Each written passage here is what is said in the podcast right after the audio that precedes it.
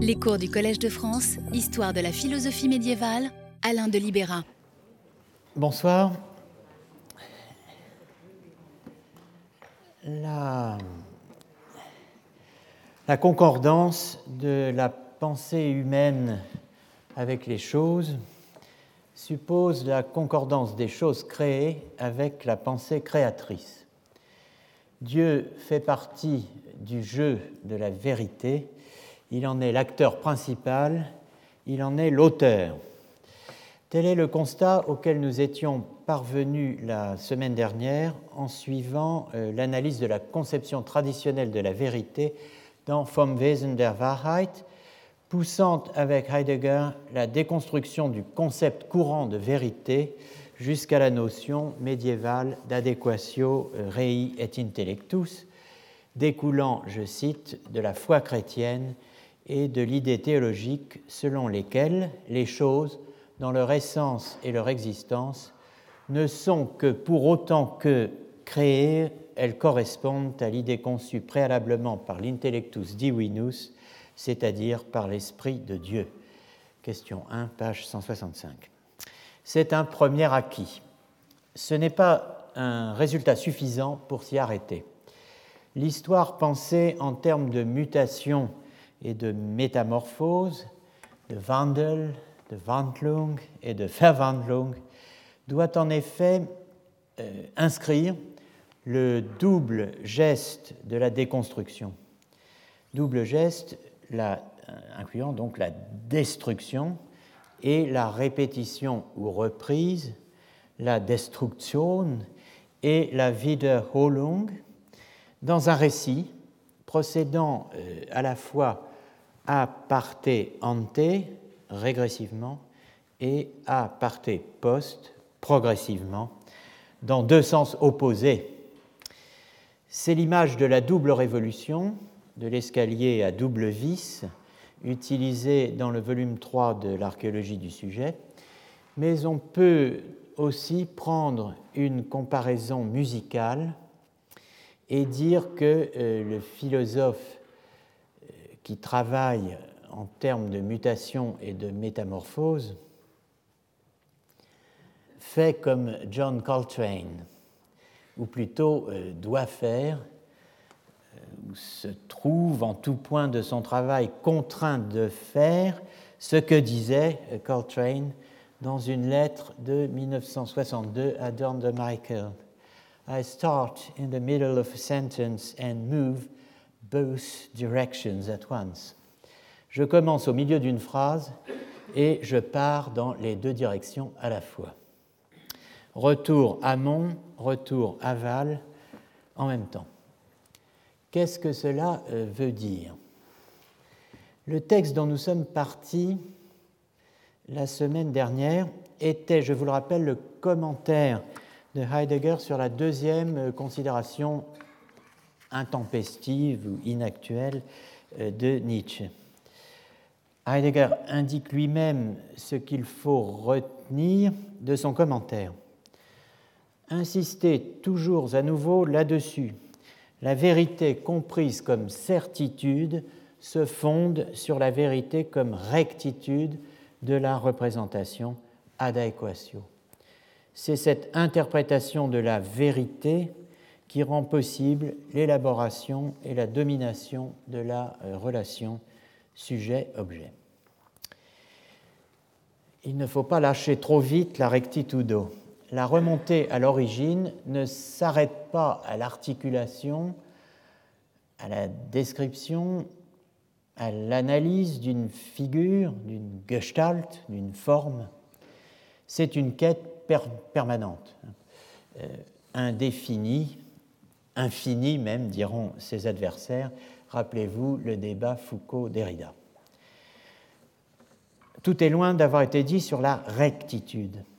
Côté aval, on est loin, dans ce qu'on a dit et vu ensemble, de la position moderne, autrement dit de la révolution copernicienne.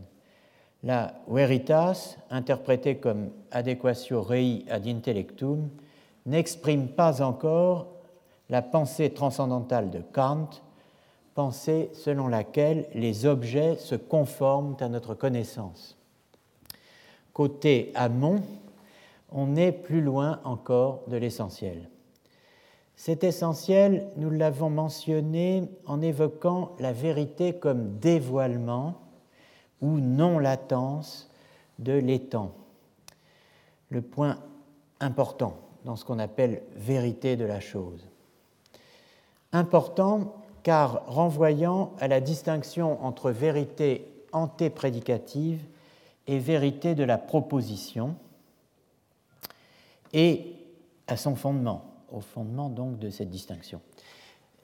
Cette distinction de l'antéprédicatif et du prédicatif étant ce qui nous est le plus, le plus immédiatement accessible du fondement en question. Fondement qui réside lui-même dans une distinction plus secrète, formulée euh, dans une langue, dans un langage que nous n'entendons pas aisément ou que peut-être nous n'entendons plus.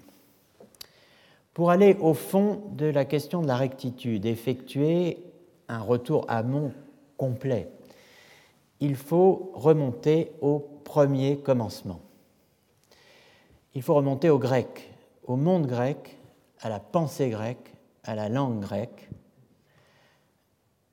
à cette parole grecque que nous n'entendons pas dans les mots latins, selon la thèse de l'origine de l'œuvre d'art, la conférence évoquée le 6 mars dernier.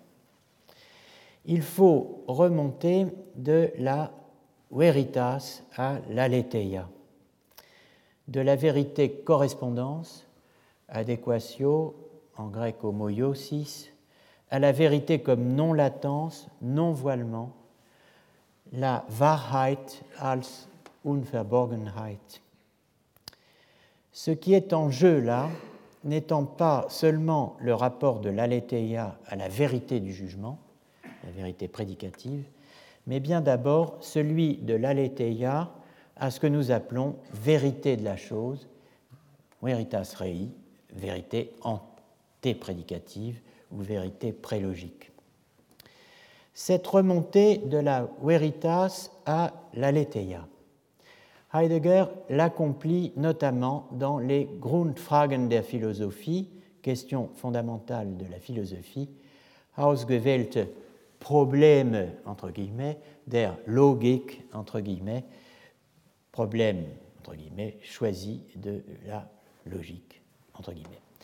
De fait, il introduit dans ce cours du semestre d'hiver 37-38 euh, à Fribourg il introduit la considération grecque de l'aletheia, de la vérité comme non-latence, Unverborgenheit, non-voilement, la Wahrheit als Unverborgenheit, à laquelle il oppose, dit-il, les théories ultérieures.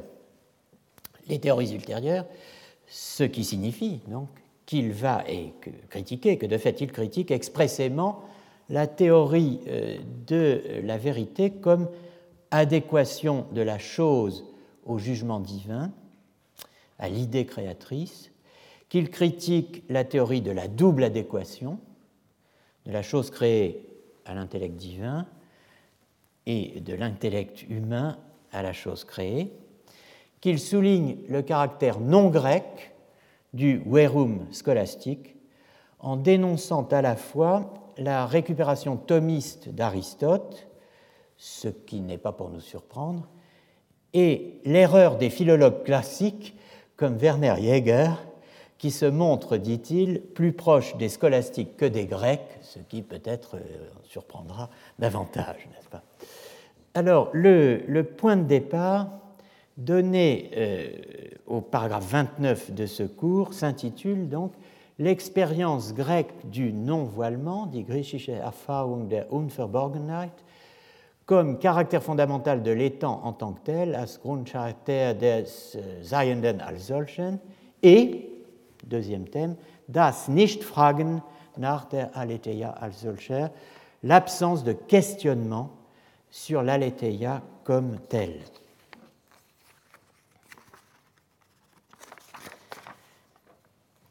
Les deux points sont capitaux, l'expérience et l'absence de questionnement.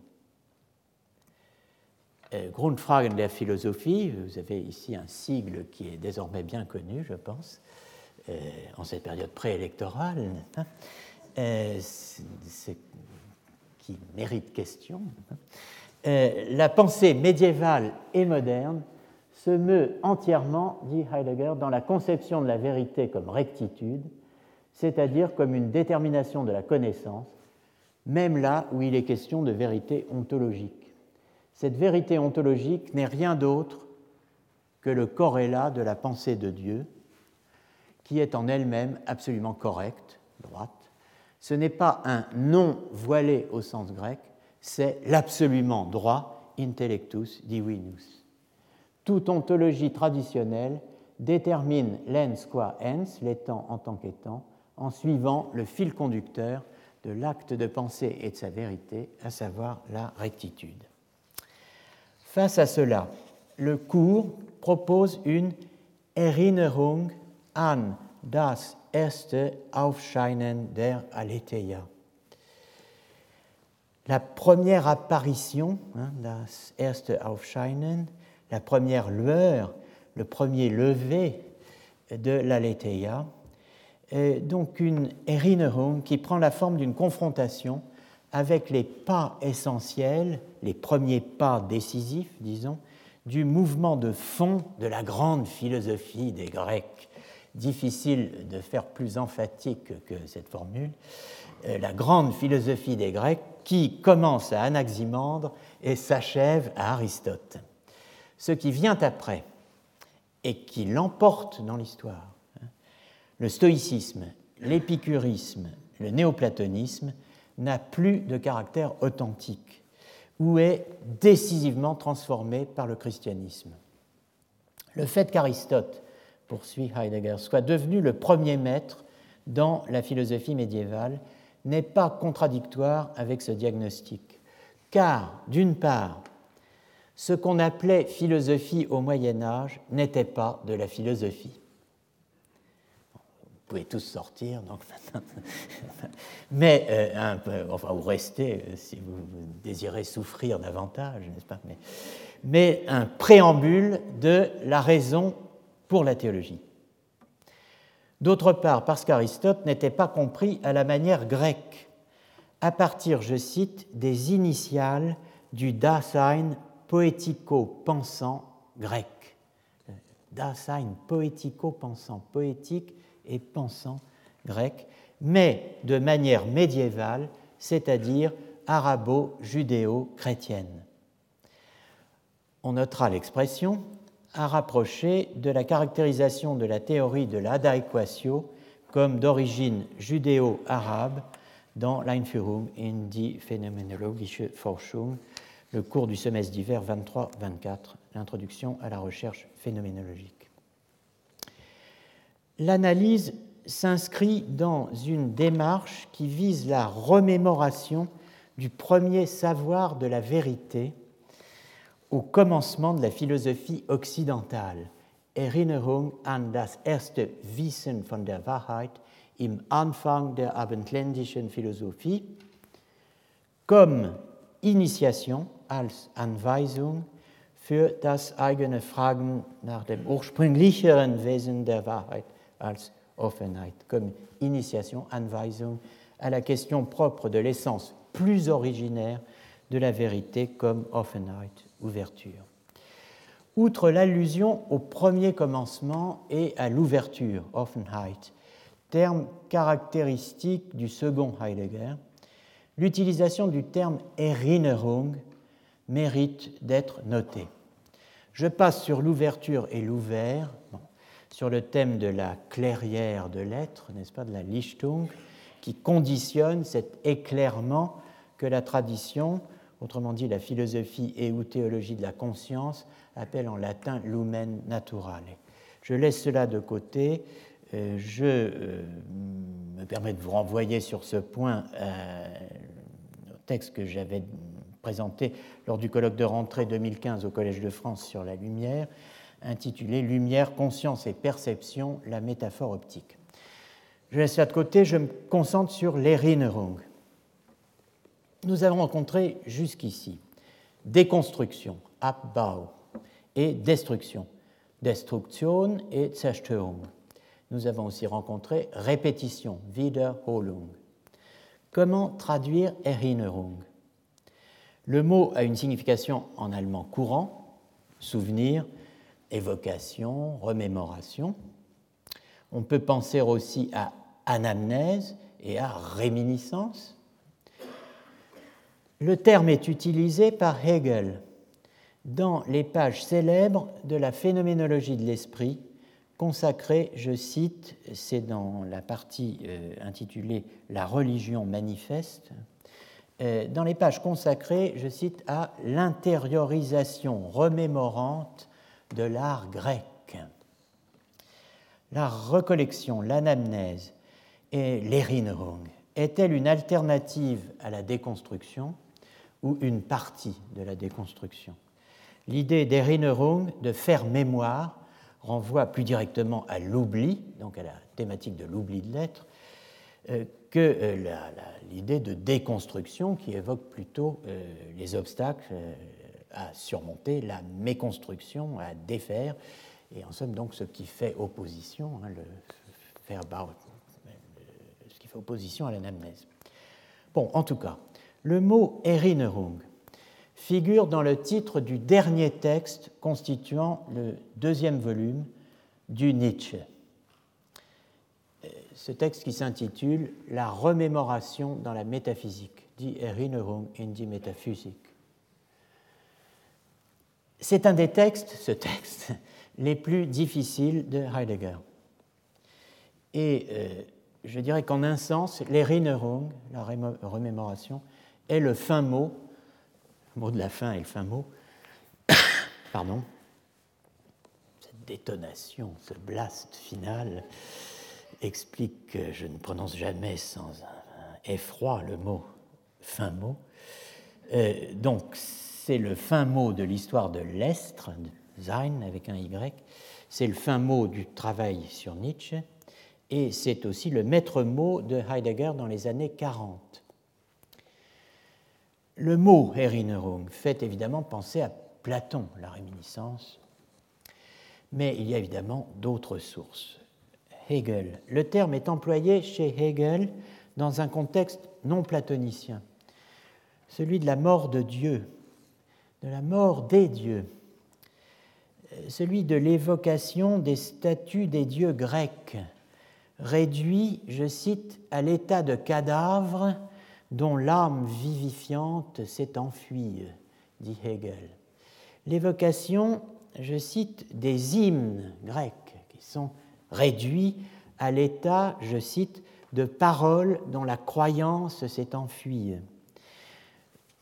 Deux thèmes qui font penser à Hölderlin non sans raison, comme on va le voir? Car le mot Erinnerung est aussi un mot de euh, Friedrich Hölderlin, 1770-1843. Hölderlin qui euh, fut, comme vous le savez, le condisciple de euh, Hegel dans le Stift, le séminaire protestant de Tübingen, entre 1788 et 1793 il y a une chambre, une turne, n'est-ce pas, euh, où on faisait autre chose que boire de la bière, j'imagine, et jouer au tarot, euh, puisque les trois personnages qui euh, logeaient là n'étaient autres que Hölderlin, Schelling et Hegel. Vous imaginez quel trio dans cette chambre, n'est-ce pas? En tout cas, le mot Erinnerung donc, est, un, mot de Hölderlin, de Hegel, de Hölderlin et de Hegel, mais c'est à ce titre, c'est-à-dire comme mot de Hölderlin, qu'il est employé par Heidegger dans le contexte qui nous intéresse ici. Il est employé dès 1934-35 dans le commentaire sur les hymnes Germanie et le Rhin. Il est employé de rechef en 1942 dans le commentaire sur l'hymne der Easter euh, autrement dit, euh, Lister, euh, le nom latin du Danube. Le mot Erinnerung figure dans le paragraphe 6 du commentaire, qui était un cours, hein, sur l'hymne der Easter. Et il figure donc dans le paragraphe 6 de ce cours, paragraphe qui est consacré à une ode, la voix du peuple, die Stimme des Volkes. ode où les fleuves sont caractérisés comme die Schwindenden et die Ahnungsvollen, autrement dit, les disparaissants et les pressentants, ce qui est évidemment très difficile à entendre en français, mais on va y revenir. Il existe deux versions de l'Ode, Die Stimme des Volkes. Heidegger connaît et cite les deux versions, et il a commenté à plusieurs reprises ce poème, La voix du peuple, euh, dans euh, donc les, deux textes, que je, les deux séries de cours que j'ai mentionnés, commentaire de l'hymne euh, der Rhein et der. Le poème La voix du peuple est cité donc dans le commentaire de Der Rhein. Pour commenter un des vers les plus célèbres d'un autre poème, hymne, intitulé Andenken, souvenir où il est question de Bordeaux, de la Dordogne et de la Garonne, des montagnes de raisins d'où la Dordogne descend, où débouche le fleuve et la royale Garonne, large comme la mer, leurs eaux unies, la mer enlève et rend la mémoire. Was bleibet aber stiften die Dichter, mais les poètes seuls fondent ce qui demeure, plus littéralement, mais ce qui demeure, les poètes le fondent. Alors il faut, pour bien entendre la phrase, prendre dans le sens inverse, n'est-ce pas On dépoétise à mort. Euh, la mer enlève et rend la mémoire des montagnes de raisins, d'où la Dordogne descend ou débouche, là où débouche le fleuve et la royale Garonne, large comme la mer, leurs eaux unies. Ce commentaire euh, est donné dans une section euh, intitulée Stiftung des Wesens der Dichtung und Gründung des Daseins auf sie, donc fondation de l'essence de la poésie et fondation, difficile, même mot en français, des Daseins, de l'être là, du Dasein euh, sur elle. Dichtung, la poésie als Ursprache eines Volkes. La poésie comme langue originelle d'un peuple, euh, où Heidegger explique en quel sens der Dichter ist der Stifter des Seins, le poète est le fondateur, celui qui donne un fondement au Sein, euh, S-E-Y. Alors, le, deuxième euh, occurrence, dans cette fois le, commentaire de, l'hymne der Rhein, intitulé Répétition qui approfondit Poésie et être là historial, vertiefende Wiederholung, Dichtung und geschichtliches Dasein, qui consacré au demi-dieu, hein, le Rhin étant un demi-dieu. Bon, alors, le terme Erinnerung est utilisé dans un contexte précis, philosophique la strophe 8 de Der Rhein est censée avoir présenté, selon Heidegger, la question de l'essence de l'être, l'être, sein, y, telle qu'elle s'est ouverte dans notre histoire et est demeurée occultée.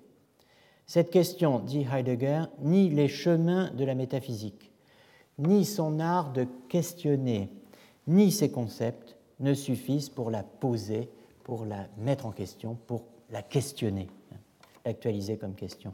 D'où le recours, là où la métaphysique est impuissante, à l'Erinnerung, autrement dit à l'histoire.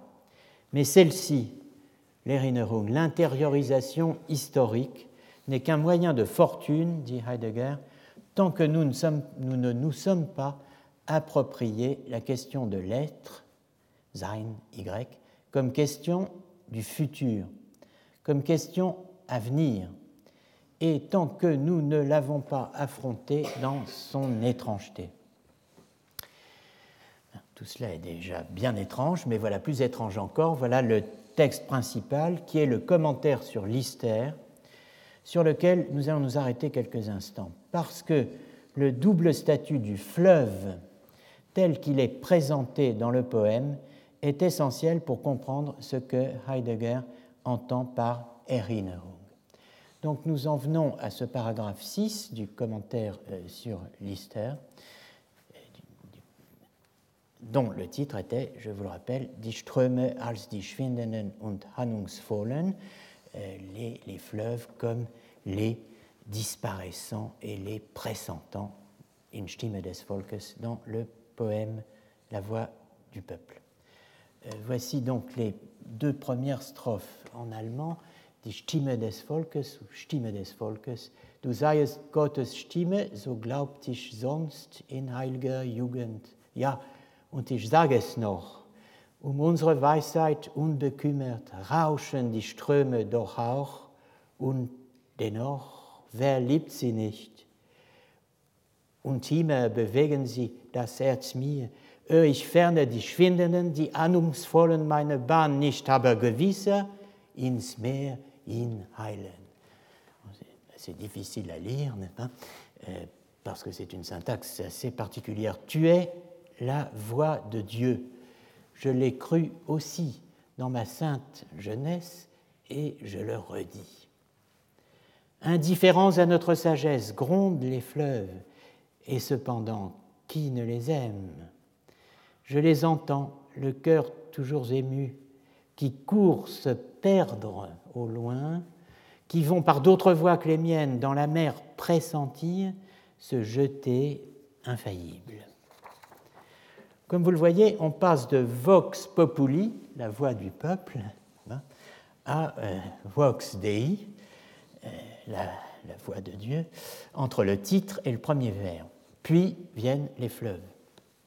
Indifférents à notre sagesse, grondent les fleuves.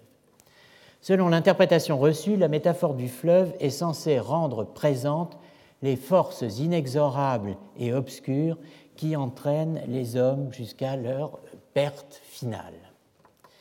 Elle est soulignée, euh, cette métaphore, en ce sens, au vers 17 par euh, ce vers, euh, donc, le prodigieux, le nostalgique appel de l'abîme dans la cinquième strophe.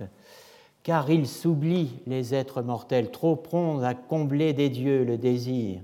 Ils n'aiment que trop, dès lors qu'ils ont trouvé leurs yeux grands ouverts à suivre leur propre route, par le plus court chemin, revenir au tout.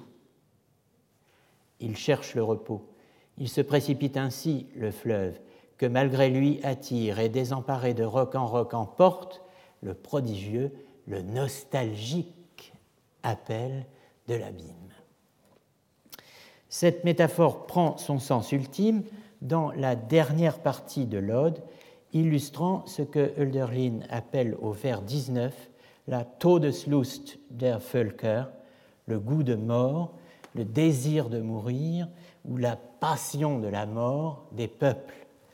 Les peuples mêmes sont du chaos épris, un goût de mort s'empare d'eux.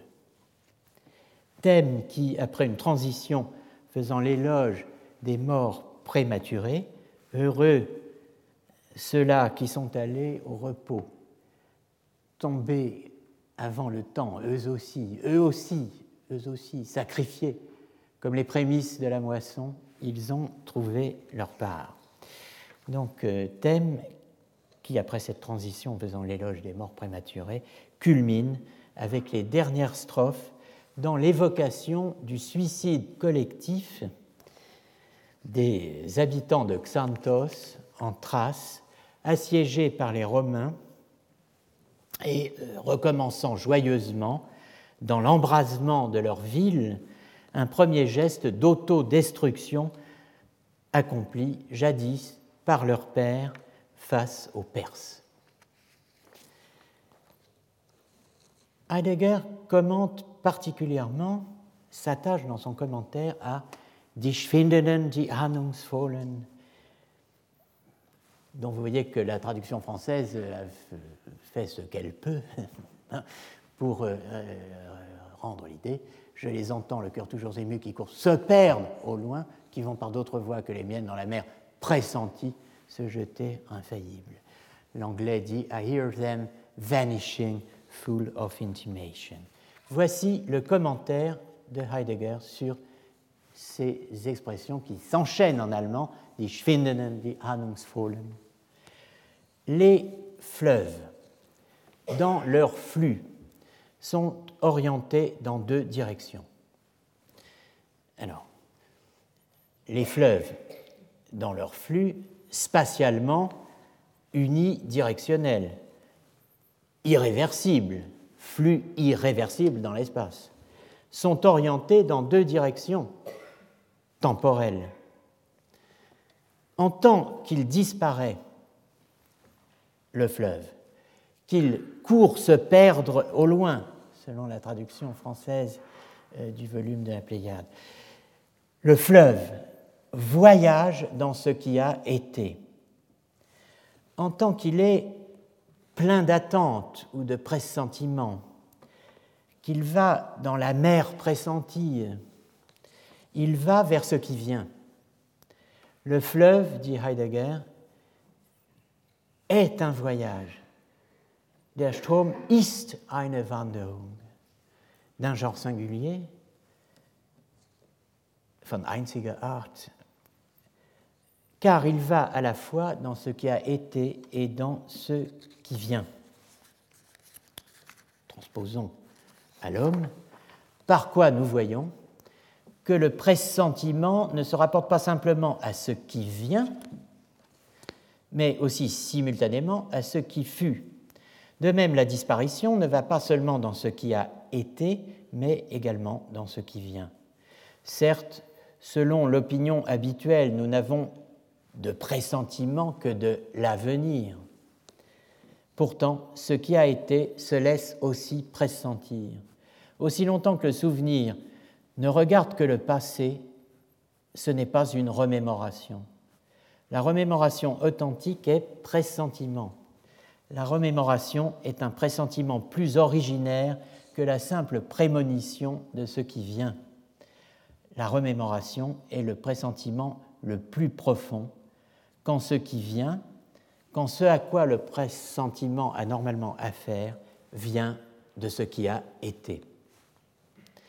Peut-on partir de cette métaphore du fleuve s'écoulant spatialement tout en restant orienté temporellement dans deux directions à la fois?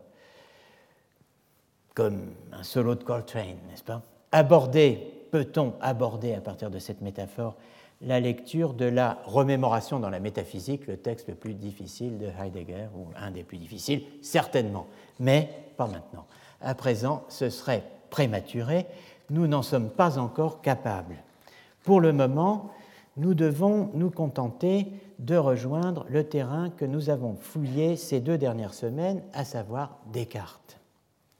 Nous avons vu le 13 mars que le cours de Heidegger sur Descartes, L'Einführung in die phänomenologische Forschung du semestre d'hiver 23-24 à Marburg, ne faisait pas apparaître son nom dans le titre, que ce cours avait pour cible finale Husserl, ce qui en fait en réalité un cours de rupture avec la phénoménologie dans sa version husserlienne. Et nous avons noté au passage, grâce au titre des paragraphes de la, section intitulée Retour à l'ontologie scolastique, nous l'avons noté sans pouvoir euh, y insister suffisamment, que euh, le discours faisait une place importante au De Veritate de Thomas, donc à cette ontologie et à cette logique scolastique auquel précisément était, selon Heidegger, adossé euh, Descartes et confronté, par voie de conséquence, l'interprétation aujourd'hui de Descartes. Il n'est pas question, dans le peu de temps qui reste, euh, de reprendre le dossier Descartes chez Heidegger. Mais ce n'est pas simplement mon impuissance qui est euh, cause de cela, il y a une bonne raison philosophique à cela, parce que, dirais-je, comme s'il était né pour incarner l'objet idéal d'un travail d'intériorisation remémorante, der Innerung, Descartes ne peut précisément être détaché ni de l'ontologie antico-médiévale qu'il reprend, ni de l'idéalisme de Hegel qui le reprend, il conduit aux deux.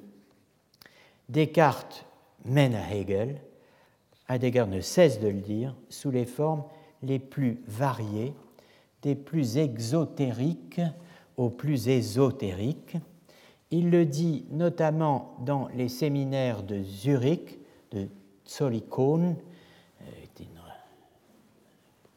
quartier de Zurich, euh, tenu avec des praticiens de la Daseinsanalyse binswangerienne, dont euh, Médard Boss, euh, ce qui rappelle un peu le genre de dialogue qu'a pu avoir Foucault à Münsterlingen avec euh, déjà des Binswangeriens, dont Binswanger lui-même, n'est-ce pas? Bon, là, il y a dix ans d'écart, puisque le, les Zollikoner Seminare ou séminaire de Zurich datent de novembre 65. Dans le euh, séminaire du 23 novembre 65, on a euh, le texte suivant. En quoi consiste la métamorphose de la pensée que nous avons mentionnée. En d'autres termes, comment le je en vient-il à désigner qu'il est le sujet unique et donc l'unique sous-jacent. Alors, vous voyez que j'ai mis cela euh, en, caractère gras, puisque la, la traduction ne convient pas si nous voulons euh, nous en tenir à une seule façon de traduire et euh, retrouver les traductions que nous avions euh, proposées la semaine dernière pour effectivement Auszeichnung, n'est-ce pas? Il, s'agit d'une distinction, hein, et de même pour Vorliegen, on n'avait pas sous-jacent mais préjacent. Donc on aurait comment en vient-il à la distinction euh, d'être le seul sujet, donc le seul préjacent? On en vient à cette Auszeichnung, distinction du jeu chez Descartes, parce qu'il cherche la certitude. Hegel dit qu'avec Descartes, la philosophie gagne pour la première fois un sol assuré. Descartes cherche un fundamentum absolutum inconcusum. Ce qui peut être un tel fondement, c'est le je que je suis moi-même, car seul moi-même, je suis toujours là, que je pense ou que je doute, que je souhaite ou que je prenne position par rapport à quelque chose.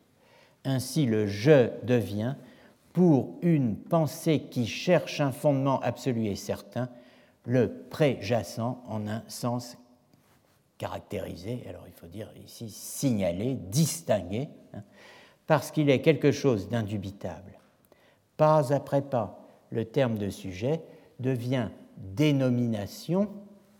Alors le mot allemand est Titel, hein, donc c'est un titre, quasiment un titre de noblesse hein, pour le je. Tout ce qui fait face au je dans cette pensée devient objet en tant qu'il est déterminable par cette pensée selon ses principes et ses catégories. Tant que vous ne comprendrez pas cet enchaînement, dit Heidegger à son public de, de psychologues et de psychanalyste, vous ne comprendrez pas ce qui se déroule dans la science contemporaine. So far, so good. Donc, enfin, en gros, ça veut dire que le sujet cartésien est le sujet de la science, n'est-ce pas? S'agissant de Hegel, dont nous aurons croisé la route à de multiples reprises ce semestre, en évoquant la réception française de Heidegger des années 1930-1940. C'est Heidegger lui-même, hein, s'agissant de Hegel, qui fait du hegelianisme le premier accomplissement d'une figure de l'histoire de la métaphysique inaugurée par Descartes. La métaphysique dite de la subjectivité, la métaphysique de la subjectivité étant pour le Heidegger de l'histoire de l'être, le second Heidegger, le début de la fin de la métaphysique. Car c'est ce qui mène cette métaphysique de la subjectivité, au remplacement de la métaphysique par l'anthropologie, qui caractérise les temps modernes, et c'est ce qui mène cette métaphysique de la subjectivité à ce que Heidegger appelle la domination inconditionnelle de la technique. donc aussi à la dévastation euh, de la Terre. Entre Descartes et Hegel, disent les Beiträge zur Philosophie, il n'y a pas de mutation essentielle. Il n'y a qu'un changement de forme renouvelé, le degré zéro de la métamorphose, puisqu'il ne touche pas à l'essence. Von Descartes bis zu Hegel eine erneute Umformung, aber kein wesentlicher Wandel, pas de Wandel essentiel. Heidegger va même plus loin dans la continuité, en inscrivant Descartes et Hegel aux deux termes, initial et final, terme initial, terme final, du processus que Heidegger appelle la détermination égologique de l'être qui caractérise l'époque moderne.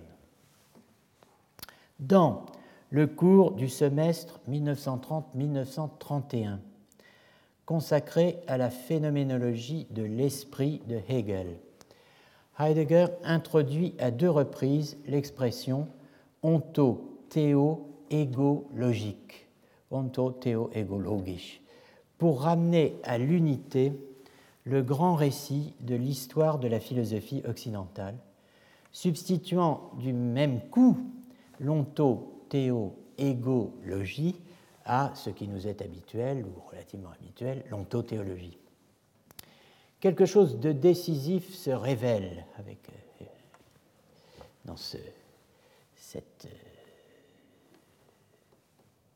figure. L'être se détermine logiquement, mais de telle manière que le logique s'atteste comme l'égo-logique. Cette détermination égo-logique de l'être, nous la voyons se déployer lentement depuis l'amorçage cartésien jusqu'au moment où, via Kant et Fichte, elle reçoit dans la phénoménologie de Hegel sa fondation absolvante, exhaustive et expresse. C'est ainsi, en ce point précis, les amorçages et les questionnements décisifs du problème de l'être dans la philosophie occidentale atteignent lentement leur convergence unitaire. La question de l'on, de l'étang, est ontologique dès le coup d'envoi grec mais elle est en même temps déjà, comme il apparaît chez Platon et Aristote, malgré le défaut d'un développement conceptuel correspondant, onto-théologique. Mais à partir de Descartes, l'orientation de la question se fait en outre égologique. L'ego n'étant pas alors seulement central pour le logos, mais tout aussi bien co-déterminant pour le déploiement du concept de théos, Dieu, ce qui d'ailleurs s'était déjà préparé dans la théologie chrétienne. La question de l'être est donc en son tout onto, théo, égo, logique. L'important est alors que dans tous les cas, nous prononçons le terme de logique. L'expression prégnante de ces rapports, envisagés en leur configuration originaire et leur fondation close, consiste en ceci que, pour Hegel, l'absolu c'est-à-dire le vraiment étant, la vérité, est l'esprit, Geist. L'esprit est savoir, logos. L'esprit est moi, ego. L'esprit est Dieu, théos. Et l'esprit est effectivité, l'étant comme tel, on. Bon, je laisse de côté euh, ce texte et je vous renvoie pour l'ontothéo-égologie, dont la phénoménologie de l'esprit serait l'ontologie fondamentale, aux travaux de Jean Grèche. De même, je n'entre pas dans le détail des, reprises euh, de Descartes par Heidegger, ni même dans la chronologie de ses prises de position successives. Il est clair que, contrairement à ce que disent certains interprètes, il y a une évolution dans euh, la lecture euh, Heidegger de Descartes, mais euh, surtout, et c'est là que se situe le, point principal et le point débattu, il est clair pour moi que Descartes a occupé Heidegger du début à la fin de sa carrière. Je vous renvoie ici à la somme de 568 pages, n'est-ce pas, de Christophe Perrin, Entendre la métaphysique, les significations de la pensée de Descartes dans l'œuvre de Heidegger, parue en 2014. je me concentre sur un aspect, un moment, un élément de ce que euh, Christophe Perrin, dans un article de 2010, a euh, appelé l'anticartésianisme prétendu de Heidegger. Perrin intervient dans une controverse euh, sur ce thème. Heidegger est-il ou non anticartésien? Il répond non, et c'est un aspect de cette question que nous allons considérer brièvement maintenant. On a vu que malgré le soin mis à s'y préparer, notamment avec son traducteur Henri Corbin et les éditeurs du volume de traduction qui allait paraître l'année suivante, euh, sans le discours de rectorat qu'il espérait y insérer, Heidegger donc n'avait pas participé en 1937 au Congrès international de Paris, donné, je cite, en l'honneur du tricentenaire du discours de la méthode faute de se rendre en France avec une délégation allemande dont il contestait la direction, il avait fait paraître, en revanche, dans le Jahrbuch der Stadt Freiburg, un texte intitulé Wege zur Aussprache, euh, que l'on peut traduire par chemin d'explication, euh, ce qui est le cas euh, d'une première traduction française de ce texte que vous trouverez dans le cahier de Lerne euh, consacré à Heidegger, et que vous pouvez aussi trouver traduit ce texte dans les écrits politiques de Heidegger par François Fédier sous le titre qui n'est pas immédiatement transparent, pour en venir à s'expliquer ensemble sur le fond. donc, chemin d'explication. Hein, on peut dire que ce texte, euh, paru à Fribourg, est en fait euh, à un premier niveau euh, un texte sur les relations franco-allemandes en philosophie. Mais je n'ai pas le temps d'évoquer cela. Il aurait fallu le lire, ce texte, pour mettre en perspective équitablement celui que je vais à présent évoquer, à savoir le cours du semestre d'été 1933, dit Grundfrage der Philosophie, la question fondamentale de la philosophie. Je ne peux pas euh, le faire, faute de temps, mais euh, il faut dire au moins un mot du cours. Si je ne peux pas parler de Tsur, euh, mais on peut doit parler du cours du semestre d'été 33.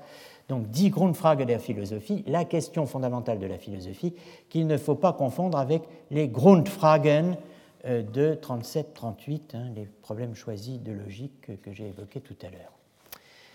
Donc, cette année-là, 21 euh, avril, euh, Heidegger est nommé euh, recteur de l'université de Freiburg.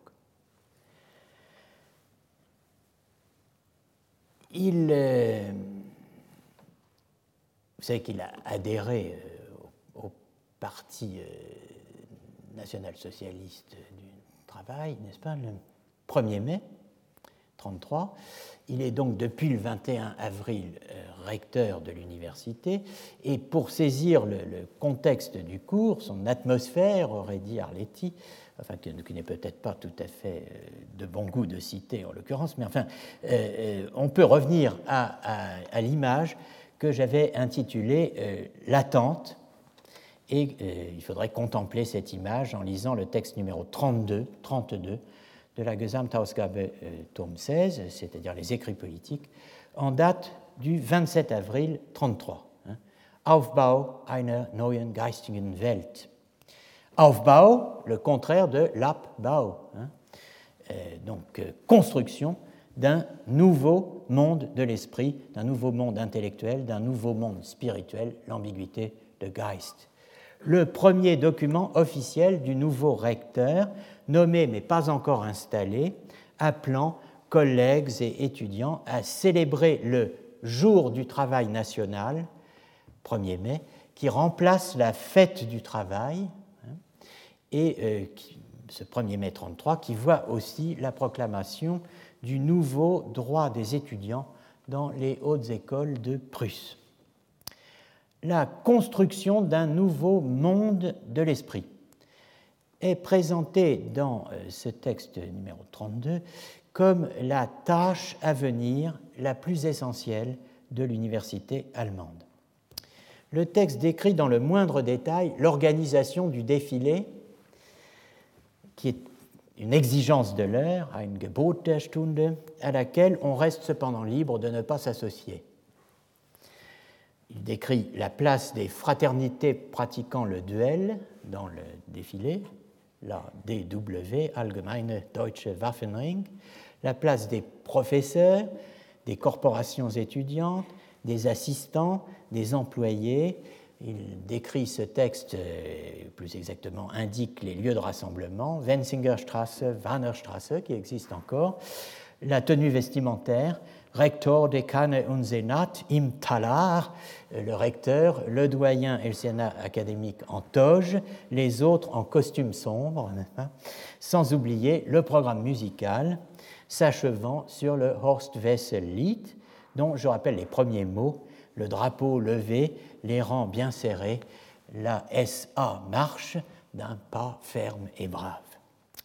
Pour saisir l'esprit du cours, il faudrait lire le texte numéro 41, l'adresse aux étudiants du 6 mai 33, intitulé Zur Immatrikulation, littéralement sur l'immatriculation, c'est-à-dire l'inscription, la prise d'un matricule à l'université. Heidegger y euh, souligne le caractère un peu inhabituel euh, du moment de euh, leur entrée à l'université pour ces nouveaux étudiants en mai 33. Le peuple allemand, dit-il, dans son ensemble, s'est retrouvé lui-même sous une grande Führung. Alors, duction, guidance, direction, dans cette Führung, le peuple qui est venu à lui-même, schafft, c'est un mot très simple, hein, fait son état. À partir de cet état, il se fait en nation, s'empare de la mission historique qui lui revient parmi les peuples, et il se fait son histoire. La jeunesse académique est appelée à prendre toute sa part dans la lutte qui s'annonce. L'entrée à l'université est l'entrée dans une communauté de combat et d'éducation, Kampf und Erziehungsgemeinschaft, où l'attendent de nouvelles tâches, service du travail, service de la défense, qui périment le monde de la liberté académique et le train-train, le rituel confortable des examens. Les examens qui sont remplacés idéalement, par l'air vif du questionnement, l'inquiétude de la recherche et la dureté de la décision. Dans L'étudiant allemand comme travailleur, allocution prononcée lors de la cérémonie d'immatriculation des étudiants le 25 novembre 1933, Heidegger confirme le portrait du nouvel étudiant c'est un acteur de premier plan dans la transformation radicale de l'université. Le nouvel étudiant, dit-il, n'est saisi dans son être que si l'on comprend ce qui est en train de se passer. Que se passe-t-il? Le peuple allemand devient historique. L'histoire, ce n'est pas le passé, c'est ce qui vient. Thème récurrent la temporalisation par le futur, déclinée à tous les niveaux de la temporalité et d'historicité depuis les premiers cours sur la phénoménologie de la vie religieuse. Que se passe-t-il? Qu'est-ce qui a lieu? Les Allemands deviennent un peuple historique. Est-ce à dire qu'ils n'ont pas d'ores et déjà une longue histoire, pleine de hauts et de bas? Certes, mais avoir une histoire ne signifie pas encore être historique. Car être historique, cela veut dire savoir en tant que peuple que l'histoire n'est pas ce qui est passé et encore moins ce qui est présent, que c'est au contraire entreprendre et supporter, de sorte que le temps présent soit pris de fond en comble à partir d'un avenir qui ne cesse d'être dans tout l'élan de sa venue. L'avenir d'un peuple ne consiste aucunement en ce qui n'est pas encore. Il n'est que comme venu, il vient. Et c'est en venant ainsi qu'il est là, au cœur de la décision sachante par laquelle le peuple se le rappelle à soi-même et ainsi se porte extatiquement jusqu'au sein de l'élan dans lequel le destin s'adresse à lui. Être historique, c'est devoir et pouvoir donc aussi se former à assumer la forme heideggerienne du devoir de mémoire. La tâche à double orientation amont-aval de l'Erinnerung, qui décrit dix années plus tard, avec les mots de Hölderlin, euh, que décrit, pardon, dix années plus tard, avec les mots de Hölderlin, le cours du semestre 42 sur l'Istère. Au moment où, j'insiste, la Seconde Guerre mondiale est en train de euh, basculer. Être historique veut dire savoir entreprendre à partir d'une anticipation qui se lance jusqu'au cœur de ce qui vient, et ainsi faire quand ce qui est passé se libère la force qui persiste à nous y être obligation et qui soit sauvegardée la grandeur encore grosse de métamorphose. Tous ces mots, nous les connaissons. Nous les avons entendus sur les rives de l'Istère, sur les berges du Rhin, d'où vient notre malaise? D'un détail. Ce savoir qui définit l'être historique, je cite, parvient à sa réalisation lors même qu'un peuple trouve la forme de son État. Ce savoir est l'État. Je reviens au cours du semestre d'été 1933, dit Grundfrage der Philosophie. L'État est là. Les premiers mots du cours sont littéralement ceux du discours d'immatriculation du 6 mai.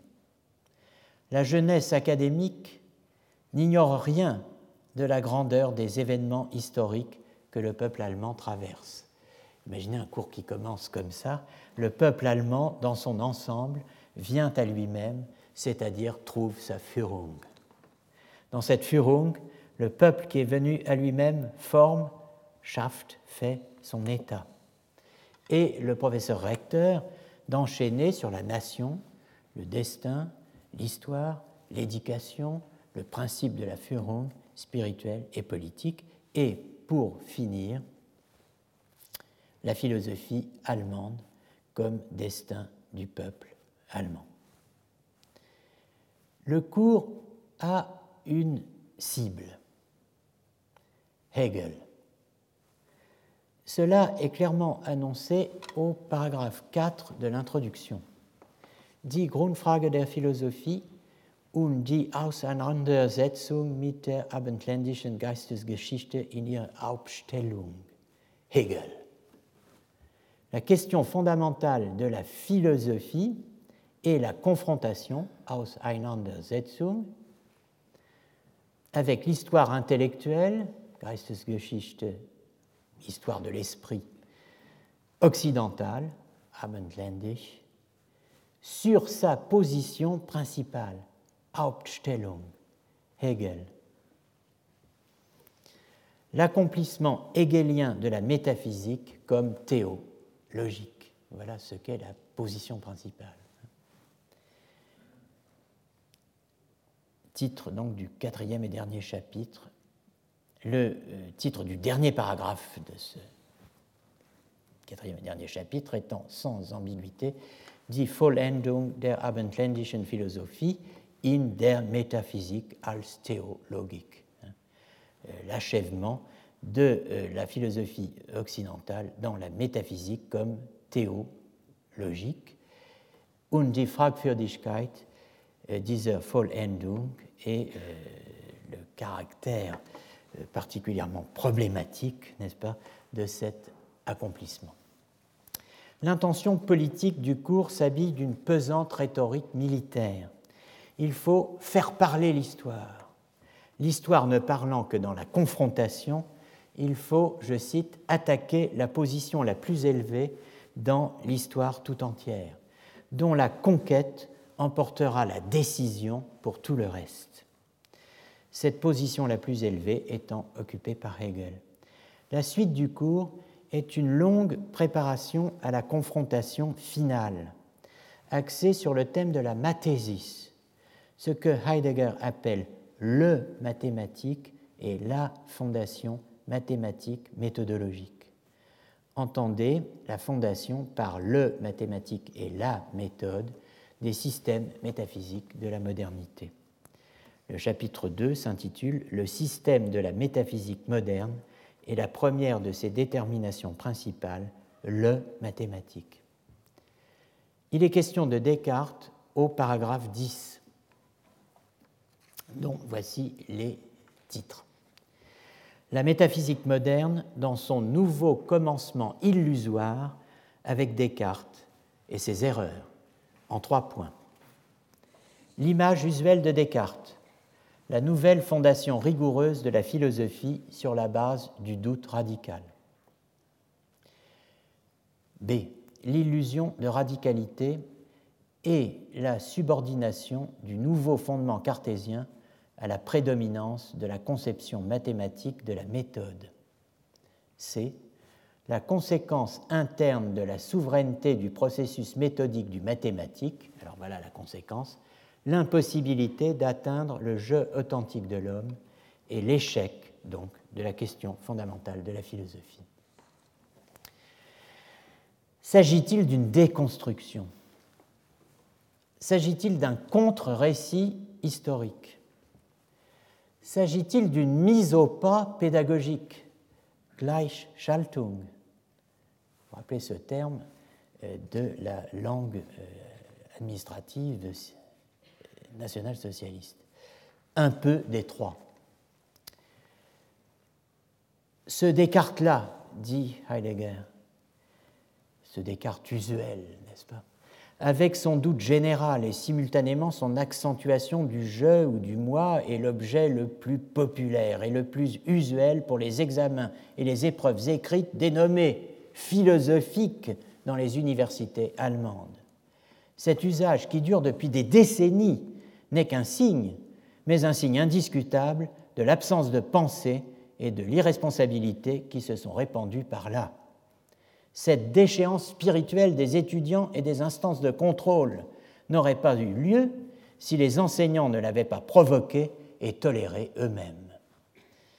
Alors donc c'est dans euh, le volume 36-37 de la Gesamthausgabe, page 38-39, euh, c'est pas encore traduit, hein, mais la dénonciation de la fausse radicalité du doute n'est pas neuve. Ce qui compte ici est la dimension rectorale. La conséquence, il faut détruire. Le mot allemand est zerstören.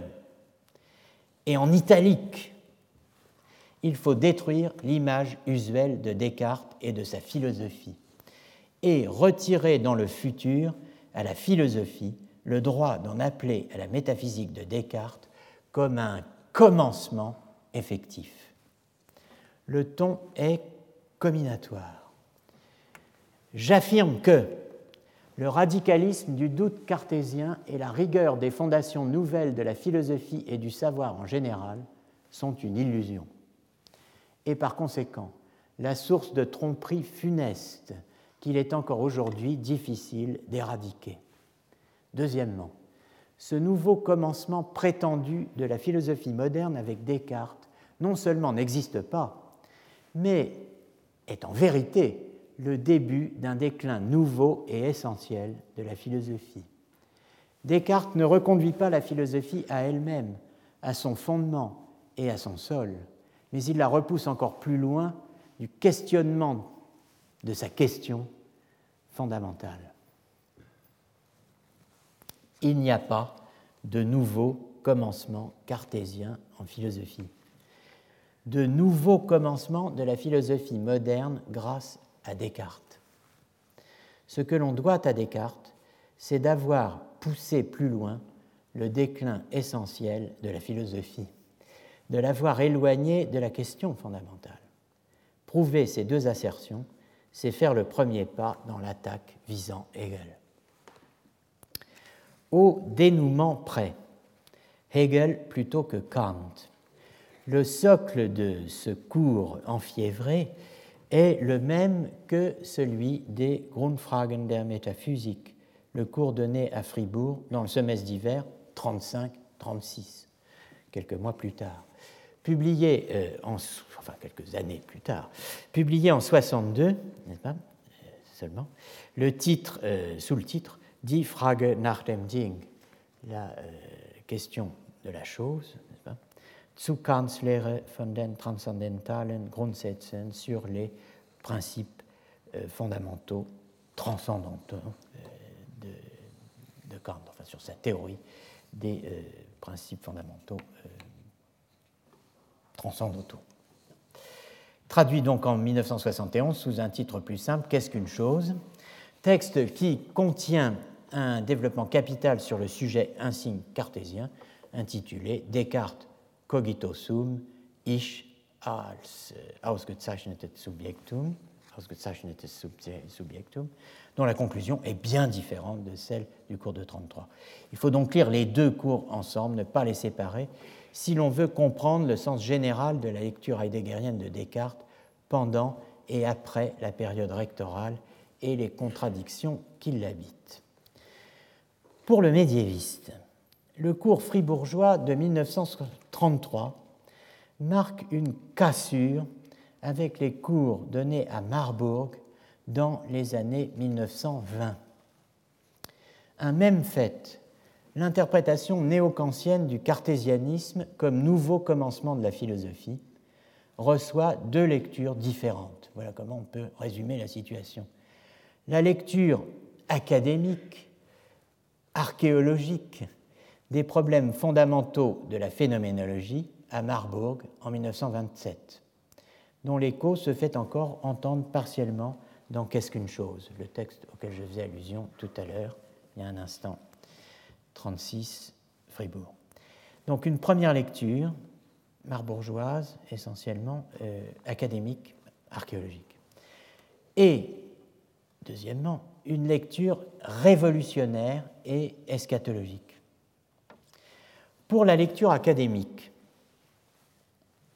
vous avez ici euh, des textes parfaitement clairs des problèmes fondamentaux de la phénoménologie qui expliquent ce qu'il y a de critiquable dans euh, la vision néo-kantienne du nouveau commencement cartésien.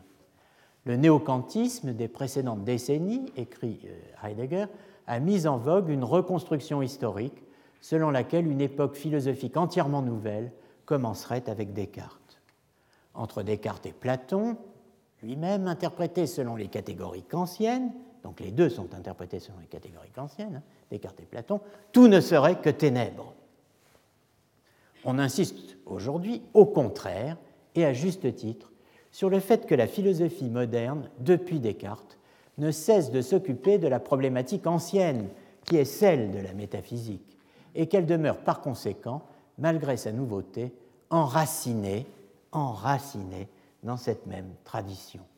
Euh, je crois que beaucoup d'entre nous pourraient à un moment quelconque, ou ont peut-être à un moment quelconque, défendu ou défendre cette thèse. Cette correction apportée à la reconstruction néo-kantienne de l'histoire ne touche pourtant pas encore le point décisif pour une compréhension philosophique de la philosophie moderne.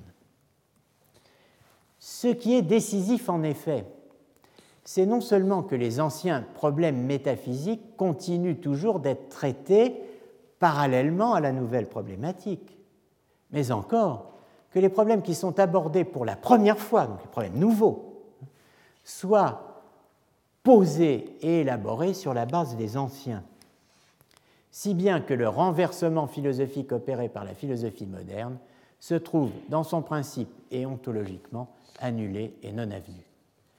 À travers cette révolution, ce prétendu nouveau commencement critique de la philosophie inaugurée par Descartes, l'ontologie traditionnelle est au contraire reprise.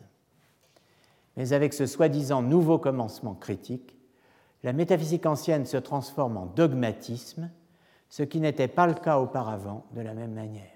Autrement dit, elle se transforme en un mode de pensée dans lequel on tente d'accéder, à l'aide des concepts ontologiques traditionnels, à une connaissance ontique, c'est-à-dire fondée sur les temps, positive de Dieu, de l'âme et de la nature.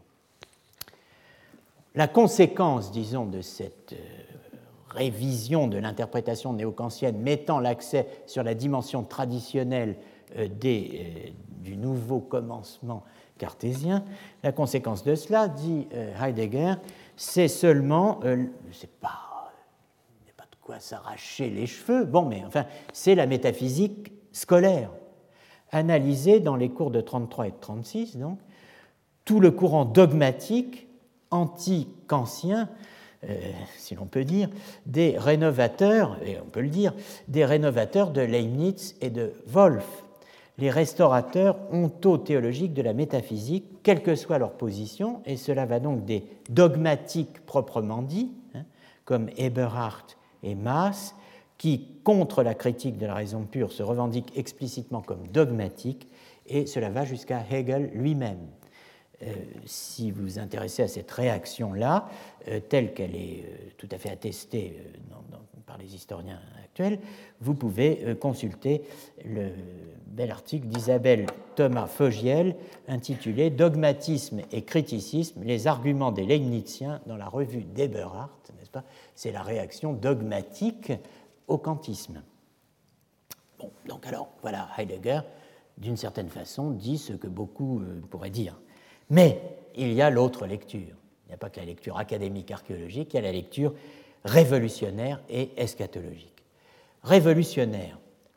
Voilà un recteur qui, dans le cours de 1933, explique aux étudiants que la rectification du rôle de Descartes, indispensable, n'a pas à être présentée tout de suite aux examens.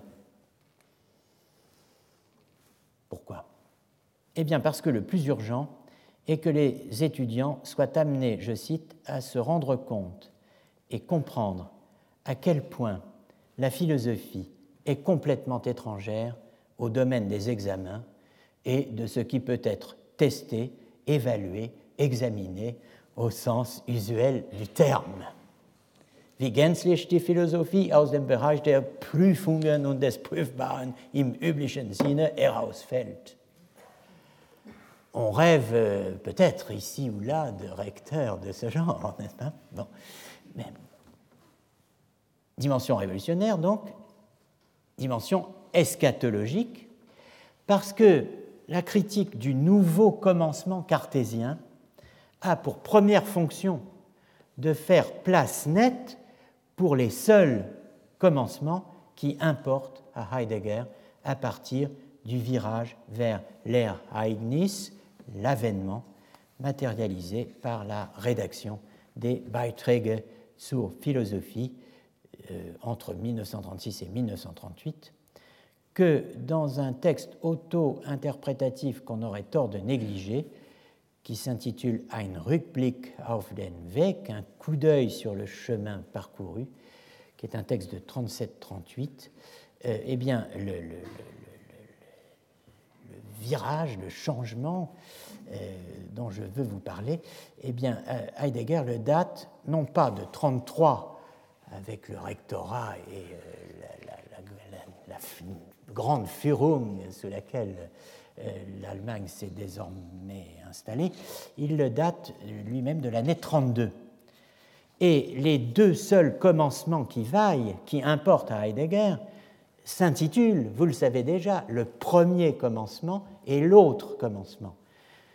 Dans ces trois récits de commencement qui s'affrontent, le premier, le nouveau et l'autre, le nouveau est de trop. Il ne relève pas de l'histoire Geschichte, mais de l'historiographie Historie.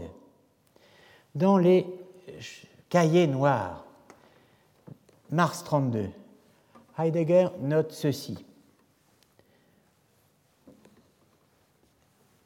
que beaucoup de gens pourraient se dire eux-mêmes, enfin bon, mais enfin pas, pas à ce moment-là du cours, encore un effort.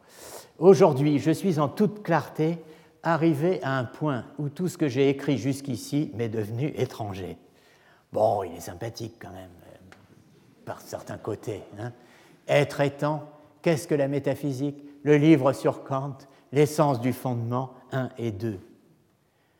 Étranger, comme un chemin abandonné, où poussent l'herbe et les arbustes, un chemin qui cependant garde pour lui qu'il conduit au Dasein comme temporalité.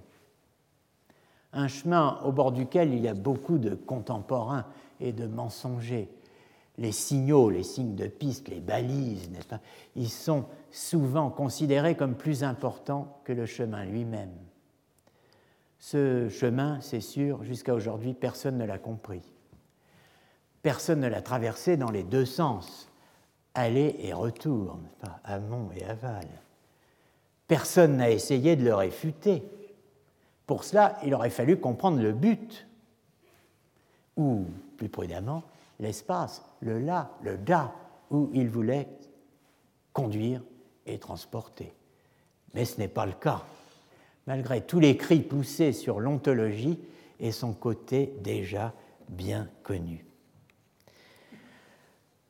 Il est bon que sur l'enthousiasme confus, le bavardage et la louange ignorante survienne un rejet aussi partagé, qui est aussi aveugle et aussi éloigné de toute confrontation véritable, c'est-à-dire euh, d'une formulation plus originaire de la question. Mais à quoi bon remarquer encore cela quand pour moi-même la question devient toujours plus problématique? Donc voilà, mars 32. En 1933, il y a plus important que les examens. Il y a, comme le dira en toute clarté Heidegger en 1935, à reprendre le commencement de notre être-là historico-spirituel afin de le transformer en l'autre commencement.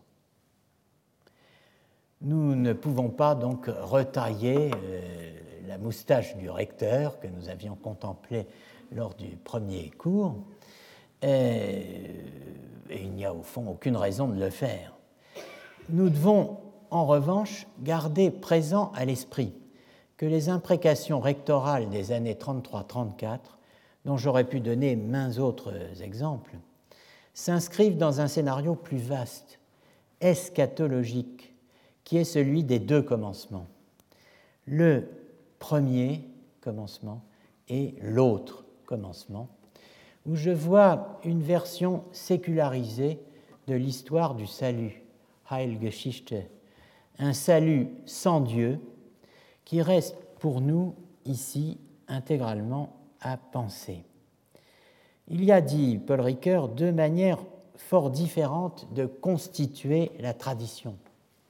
D'une part, on rapporte les actes fondateurs. Ce serait en langage heideggerien, le premier commencement. D'autre part, on annonce une nouvelle économie de l'histoire. Ce serait, en langage heideggerien, le nouveau commencement.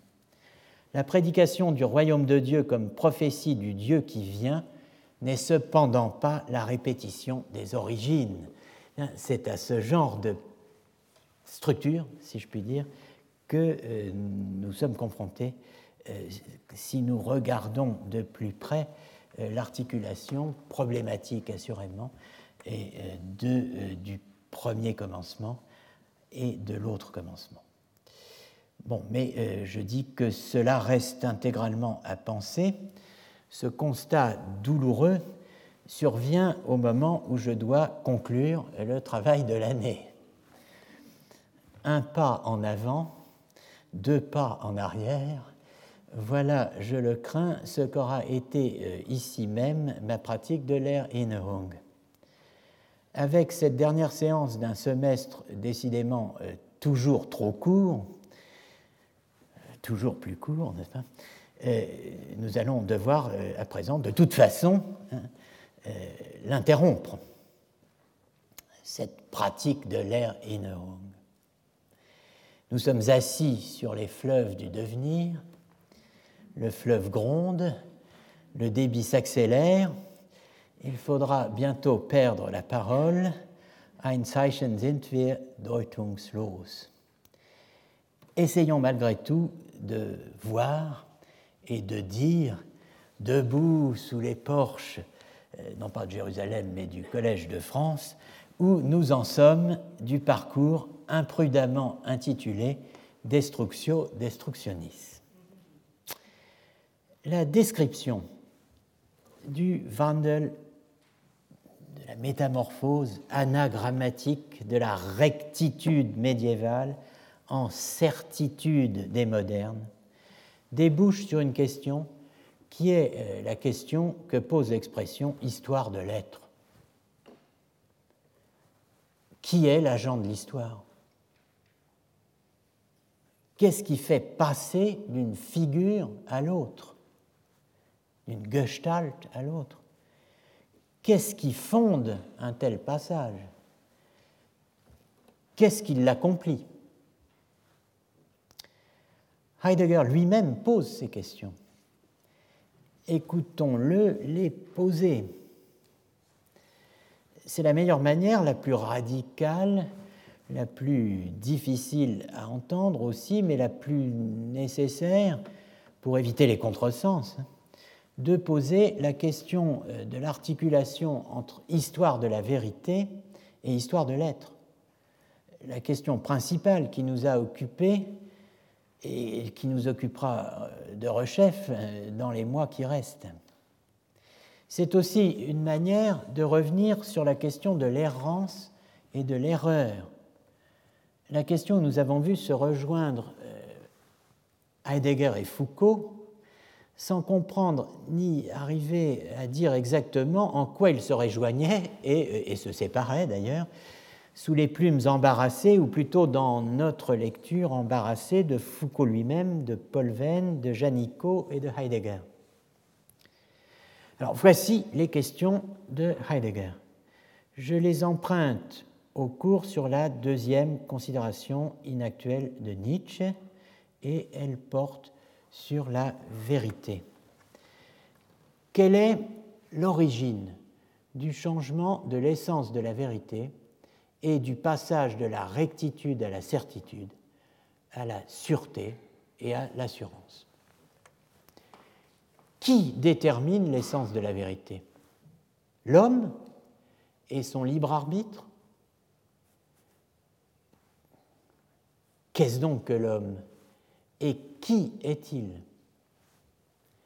L'homme n'est-il pas déjà lui-même et précisément lui assigné d'ores et déjà assigné, toujours déjà assigné à une détermination essentielle de la vérité, laquelle, par conséquent, n'est pas en son pouvoir? Donc il pose des questions et euh, il y fait deux réponses hyper condensées et euh, passablement énigmatiques. la vérité est dans son essence vérité de l'être, avec S, hein, c'est donc Sein.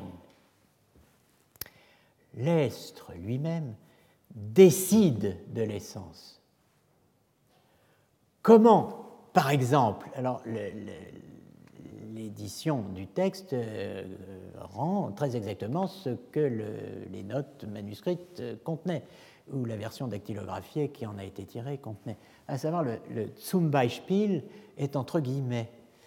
Euh, donc, on ne sait pas s'il se rattache à, comment, euh, donne-moi un exemple, hein, ou comment, par exemple, euh, sur un ton un peu, comment dirais-je, énervé, hein, qu'est-ce que je raconte hein. Alors, comment, par exemple, sur le mode du refus de soi-même. Donc, l'être lui-même décide de l'essence sur le mode du refus de soi-même. Tant et si bien que l'être livre l'homme à lui-même, puisqu'il se refuse, hein, livre l'homme à lui-même, le laisse exploiter les temps et lui remet de s'assurer de lui-même au milieu de l'étang et abandonne l'étang. Point virgule. Seinsverlassenheit. Abandonnement, traduit-on parfois, de l'être. Première réponse.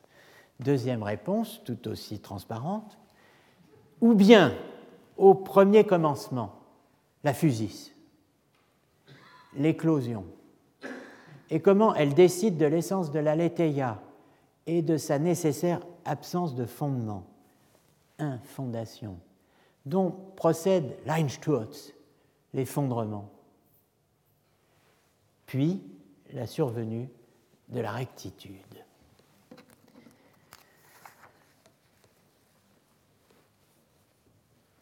Une métaphore tellurique et sismique. Les secousses de l'avenance, de l'avènement et du refus de l'estre, fond et abîme de toute histoire. Die Stöße der Ereignung und Verweigerung des Seins, Grund und Abgrund aller Geschichte. Tout est là. La Seinsverlassenheit, que j'ai mise en rouge, cet abandonnement de l'être qui a pour guise Weise l'oubli de l'être, Seinsvergessenheit.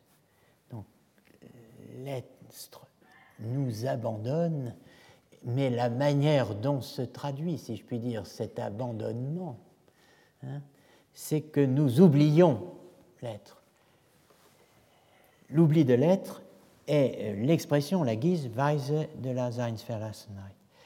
Les deux caractéristiques essentielles de la Seinsverlassenheit, quand on lit un peu, par exemple, les cahiers noirs, eh bien, c'est ce que les cahiers noirs appellent, ces deux guises, planétarismus, c'est dans les Überlegungen 15, paragraphe 17-20, et idiotismus, Überlegungen 15, paragraphe 22.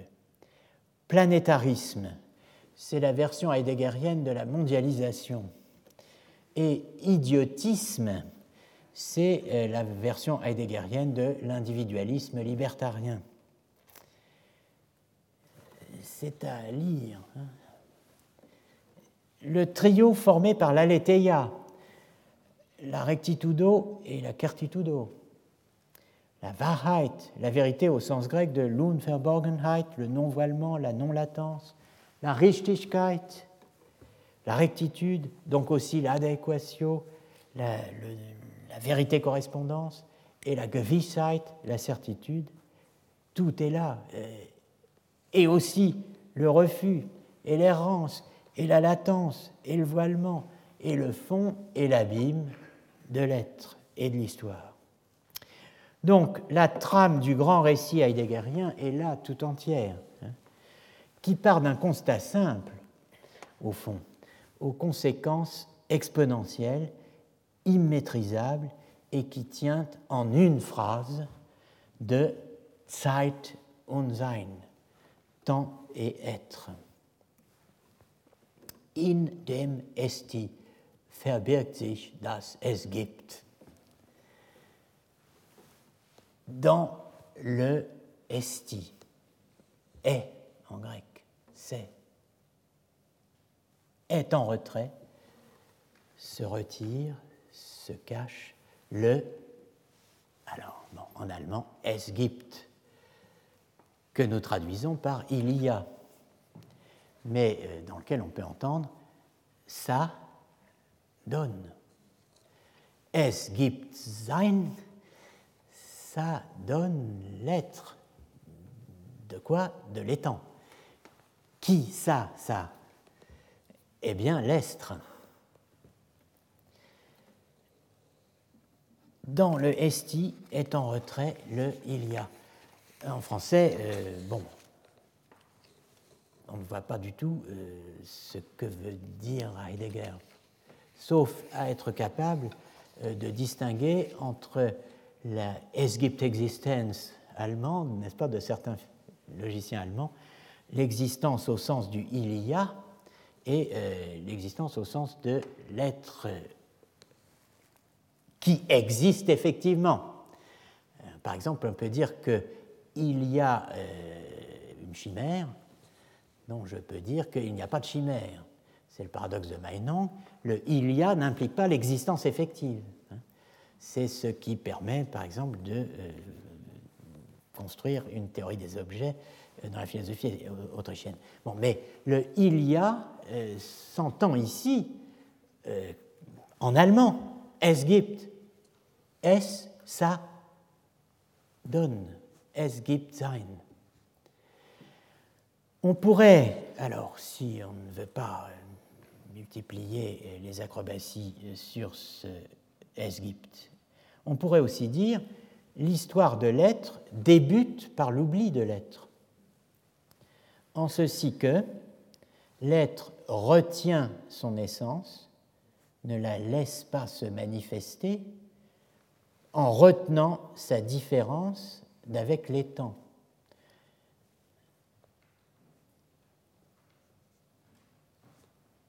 Soyons clairs, nous n'avons fait qu'entamer la déconstruction de ce récit. Nous avons commencé notre propre récit avec la réception française de Heidegger dans les années 50. Nous avons ouvert l'archive des notes de lecture de Foucault, le dossier du philosophe essentiel, Heidegger a toujours été pour moi le philosophe essentiel. Nous sommes remontés aux années 30, à Henri Corbin, aux traductions, aux premières traductions de Heidegger en français. Puis nous avons glissé d'année en année au long des publications de la Gesamtausgabe d'un Heidegger l'autre. Malgré les lacunes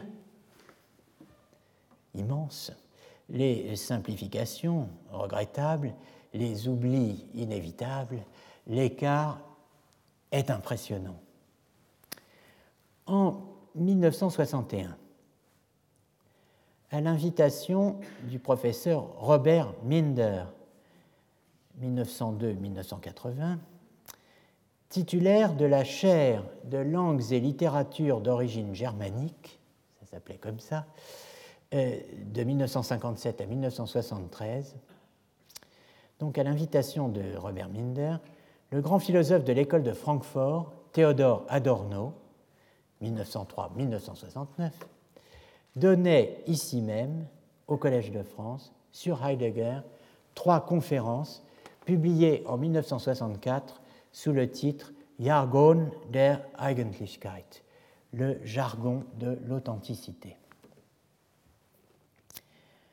on oublie euh, parfois que c'est ici même, n'est-ce pas, que Adorno a fait entendre pour la première fois cette euh, critique qui est devenue célèbre du jargon de l'authenticité. Le parcours esquissé cette année nous aura mené lui aussi d'un jargon à l'autre.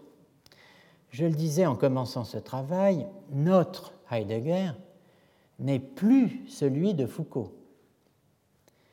Je voudrais, pour fixer les choses, avant de revenir à Foucault d'une manière appropriée l'année prochaine, donner deux figurations de l'objet complexe, anamorphique, que j'ai essayé de vous présenter cette année.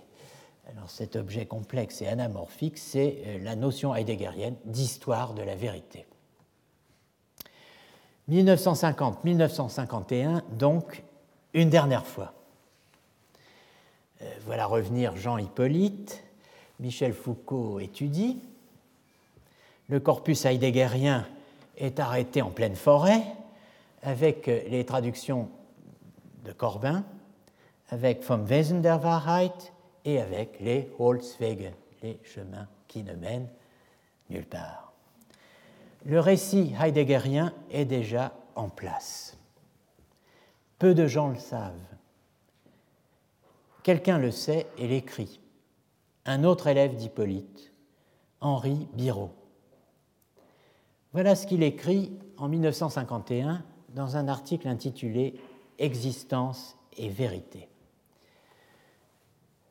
Parenthèse, la leçon inaugurale de Jean Hippolyte, succédant à Marcel Guéroux sur une chaire d'histoire de la pensée philosophique, ici même, euh, a le même titre Existence et vérité.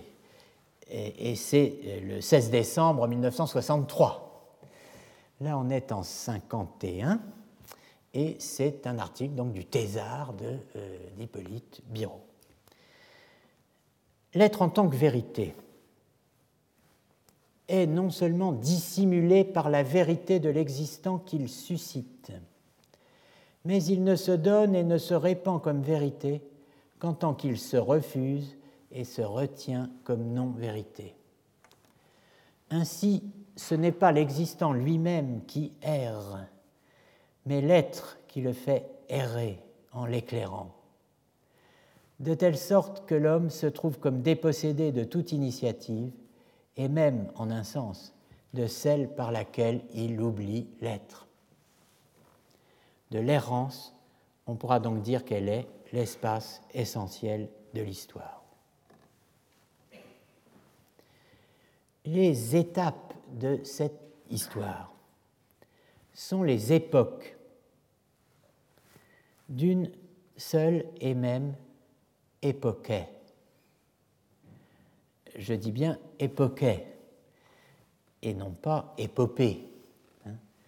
Époquet, le mot grec utilisé par les stoïciens et les sceptiques pour dire la suspension du jugement, le mot que reprend Husserl pour euh, substituer la mise en suspens de la thèse naturelle du monde à je cite, la tentative cartésienne de doute universel, c'est l'expression de Husserl. L'époquet étendu à l'être lui-même. Voilà le premier geste du grand récit heideggerien. Biro à nouveau. Parce que l'être en lui-même est mystère. Il nous mystifie constamment et ainsi l'homme, ne parvenant pas à le suivre, erre dans l'histoire, à cette suspension éclairante de l'être qui est vérité, non-vérité, essence, non-essence. Heidegger donne encore le nom d'époquet. De cette époque de l'être, dit-il, provient l'essence épocale de son destin, où réside l'histoire authentique du monde. L'être, en effet, se destine à nous comme temps, d'où le caractère épocal de son destin. Et c'est dans ce temps de l'être, qui est l'être lui-même, en tant qu'il se manifeste et se dissimule comme temps, que l'histoire du monde se développe. En suivant le thème de l'époquet de l'être, on peut rassembler les premiers tableaux de l'histoire de l'être, cette histoire mondiale de la vérité selon Heidegger. On trouve l'expression époquet de l'être dans les Holzwege, dans le passage qui constitue le sous-texte de la citation de Paul Venn. Toute époque de l'histoire universelle est une époque d'errance. Cette citation, qui porte le dernier texte de Foucault, offert en hommage à Canguilhem. Le texte cité par Paul Venn, n'est-ce pas euh, dans Foucault, sa personne, euh, sa pensée. Bon, après coup, bon, mais je ne reviens pas sur ce point évoqué dans le cours précédent. On la retrouve, cette expression d'époquet de l'être, dans ces œuvres que Biro ne pouvait pas lire imprimées en 1950, puisqu'elles ne sont parues que dans le deuxième volume du Nietzsche et surtout dans Zeit und Sein, cette admirable synthèse de Heidegger par celui qu'il était devenu en 1962, Heidegger, lors de la conférence prononcée le 31 janvier au Studium Generale de l'Université de Fribourg, 35 ans après Sein und Zeit. Au début de la pensée occidentale, l'être est bien pensé, mais non le Es gibt comme tel. Celui-ci, le Esgypt, se soustrait en faveur de la donation qu'il y a. Cette donation étant à l'avenir exclusivement pensée comme être dans le regard portant sur l'étang, donc être de l'étang, ce qui permet de porter l'être au concept et la donation au concept. Un donné qui ne donne que sa donation, mais qui se donnant ainsi, puisqu'il ne donne que sa donation, hein, se retient et se soustrait. Un tel donné, nous le nommons destiné. Si nous pensons ainsi le donné, alors l'être qu'il y a est bien le destiné. Destiné de cette manière est chacun de ces changements. L'historique dans l'histoire de l'être se détermine à partir du caractère destinal d'une destination et non à partir d'un cours de l'histoire entendu dans un sens indéterminé. Histoire de l'être veut dire destination de l'être. Et dans ces destinations, aussi bien le destiné que le S, il, qui destinent, font halte, c'est-à-dire contiennent et retiennent leur propre manifestation. Faire halte se dit, en grec, époquet, d'où la locution d'époque de la destination de l'être. Époque ne veut pas dire ici une période de temps dans le cours de ce qui arrive, mais le trait fondamental du destiné, à, savoir chaque fois faire halte et se retenir en faveur de la perceptibilité de la, dotation, donation, c'est-à-dire en faveur de l'être dans le regard dirigé sur la fondation de l'étang. Comment passe-t-on d'une époque à l'autre? Rappelez-vous la sixième question du séminaire de Tottenauberg, question 4, page 89, évoquée ici même le 13 mars dernier. Par quoi est déterminer la suite des époques, dit Abfolge des Epochen.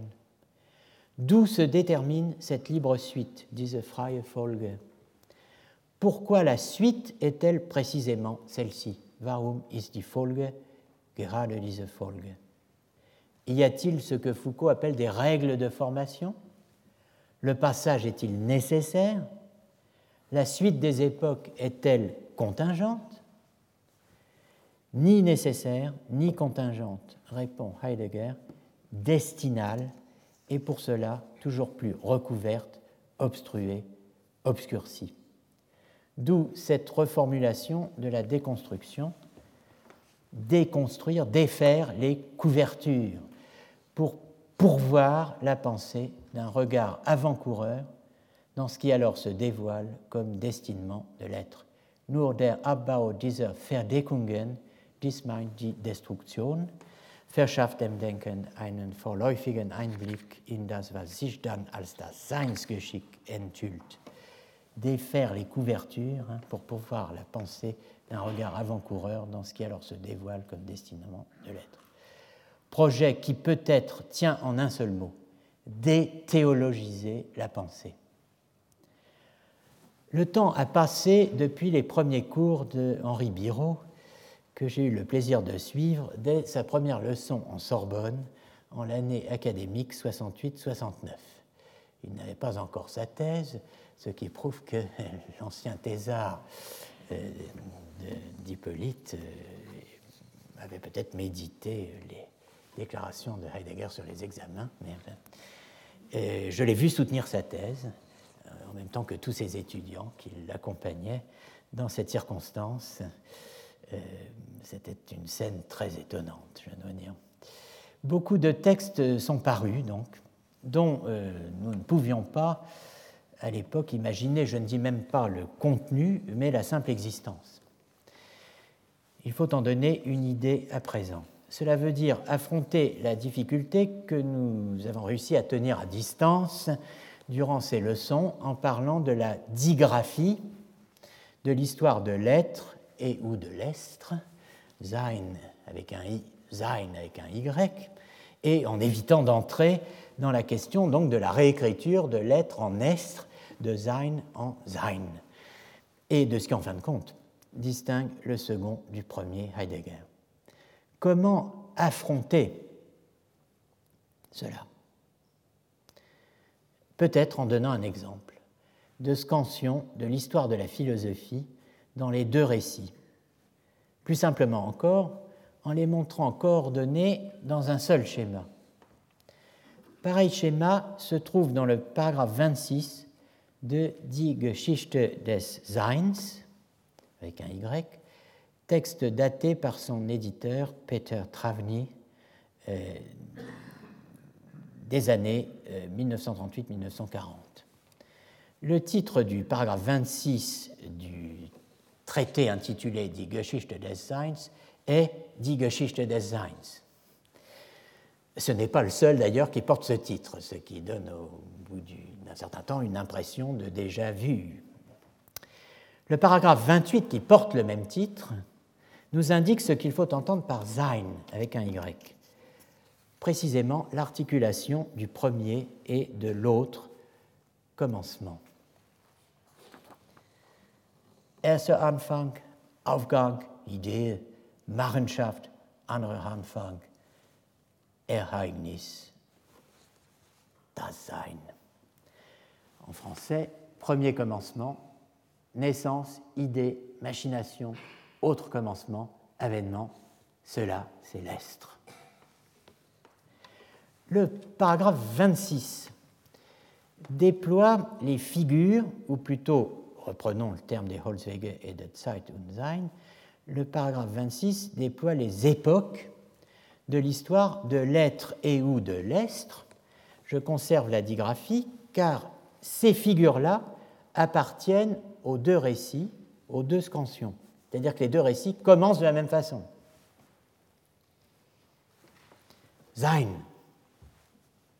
Physis, Idea, Usia, Energeia, Actus. Das ist Wirklichkeit, réalité effective. Perceptum, Vorgestelltheit, Repräsenteité. Objektum, Gegenständlichkeit, objectité. Cela, l'articulation du perceptum et de l'objectum comme Vorgestelltheit et Gegenständlichkeit, c'est la subjectivité au sens A, premier sens de la subjectivité. Ensuite, Wirklichkeit, c'est-à-dire Energeia, c'est-à-dire vis primitiva activa, Leibniz. Puis, Wille und Vernunft, volonté et raison. Deutscher Idealismus, idéalisme allemand, c'est subjectivité B, c'est-à-dire deuxième, la deuxième configuration de la subjectivité. Vous vous rappelez que j'ai parlé de métaphysique de la subjectivité. Descartes incarne tacitement la subjectivité A. Leibniz, cheville ouvrière de la subjectivité B, étant le seul philosophe nommément évoqué. Relève donc de l'histoire de l'être et de l'histoire de l'estre tout ce dispositif. Relève en revanche de la seule histoire de l'estre, Sein avec un Y, la seconde moitié du dispositif, postérieure à l'idéalisme allemand et qui se trouve en dessous, dans la page euh, d'où j'ai extrait euh, cette figure. Macht, Nietzsches Wille zur Macht, Machenschaft, Seinsverlassenheit, Verweigerung, das Kommen, Enteignung, Ereignung, Entscheidung, Übergang, point d'interrogation. Tous ces termes, à l'exception du mot Macht, puissance, et du titre nietzschéen de Wille zur Macht, volonté de puissance, appartiennent à l'idiolecte, au jargon, au jargon du second Heidegger.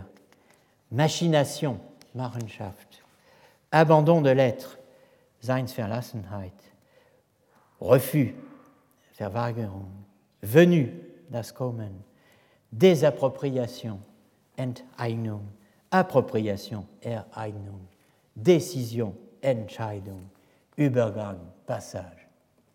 Le seul mot qui puisse vous être éventuellement familier, si vous n'êtes pas lecteur assidu de la Gesamtausgabe, est le terme Machenschaft, la machination. Il joue un rôle important, essentiel, capital, décisif dans l'interprétation de la dimension politique, éventuellement raciste et certainement antisémite de l'histoire de l'Estre. Je n'aborde pas la question à présent. Je note que le scénario présenté dans la seconde moitié du schéma du paragraphe 26 est développé d'une manière plus explicite et un peu différente au paragraphe 58. Die Wesensbestimmung der Macht, la détermination essentielle de la puissance. Die Stufen des seinsgeschichtlichen Denkens, das die Macht im Wesen zu denken versucht und in dessen eigener Geschichte das Wesen der Macht erfragt wird und allein erfragbar bleibt, lassen sie durch diese Folge anzeigen.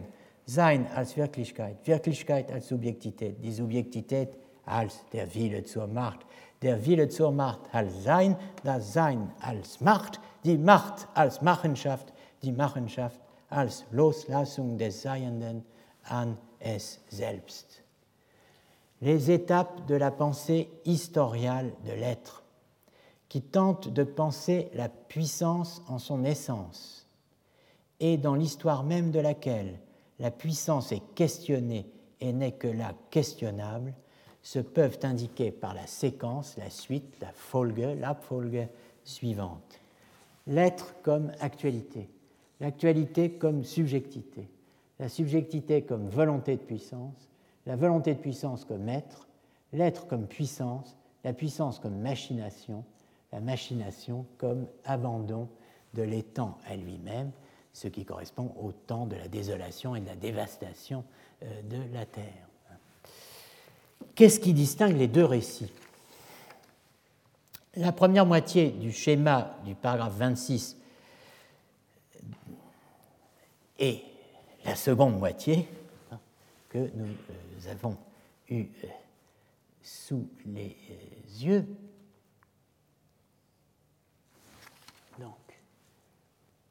la première moitié et la seconde moitié.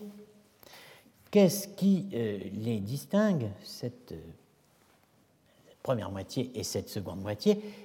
Et euh, évidemment, correspondant à la seconde moitié, ce qui est donné dans le paragraphe 58. La même chose. Eh bien, l'ensemble des séquences Folgen proposées par Heidegger pour penser l'histoire de l'être entendu comme histoire de l'Est, est à l'évidence orienté par la volonté de puissance nietzschéenne. Pour ce qui concerne Descartes, cela a une conséquence importante. Dans la perspective de l'histoire de l'Est, Sein avec un Y, Descartes est non seulement lu à partir de Kant, comme c'est souvent le cas chez Heidegger, et même plus précisément à partir de l'interprétation schellingienne de la place de Descartes et du cartésianisme dans l'histoire de la philosophie, mais euh, il est inscrit dans une histoire qui doit rendre compte non plus même de la, pensée de Hegel, comme c'est le cas dans l'histoire de l'être, SEIN, mais bien d'abord et fondamentalement de la pensée de Nietzsche. Ce n'est donc pas par hasard que dit Métaphysik als Geschichte des Seins, la métaphysique comme histoire de l'être, l'un des textes auxquels je me suis le plus souvent référé pour présenter les thèses de Heidegger sur la subjectivité, l'articulation entre subjectivité et subjectivité, ce n'est pas un hasard si ce texte figure dans le second volume du Nietzsche. Au fil des années, Heidegger s'engage de plus en plus résolument dans un horizon dominé à la fois par sa propre lecture de Hegel, dont on a beaucoup parlé, et par la critique nietzschéenne du hegelianisme. Cet horizon dominant est celui de l'eschatologie de l'être, la version ontico-historiale de l'histoire du salut, l'histoire d'une parousia sans le Dieu de la métaphysique. Il reste à rejoindre cet horizon et le restera indéfiniment à rejoindre, comme tout horizon qui se respecte. Mort de Dieu, donc mort de l'homme, disons plutôt déracinement de l'anthropologie, disparition de l'homme, Verschwindung des Menschen, disparition de l'homme comme sujet dans l'autre commencement de l'histoire de l'être, virage dans l'ère Leibniz déthéologisé.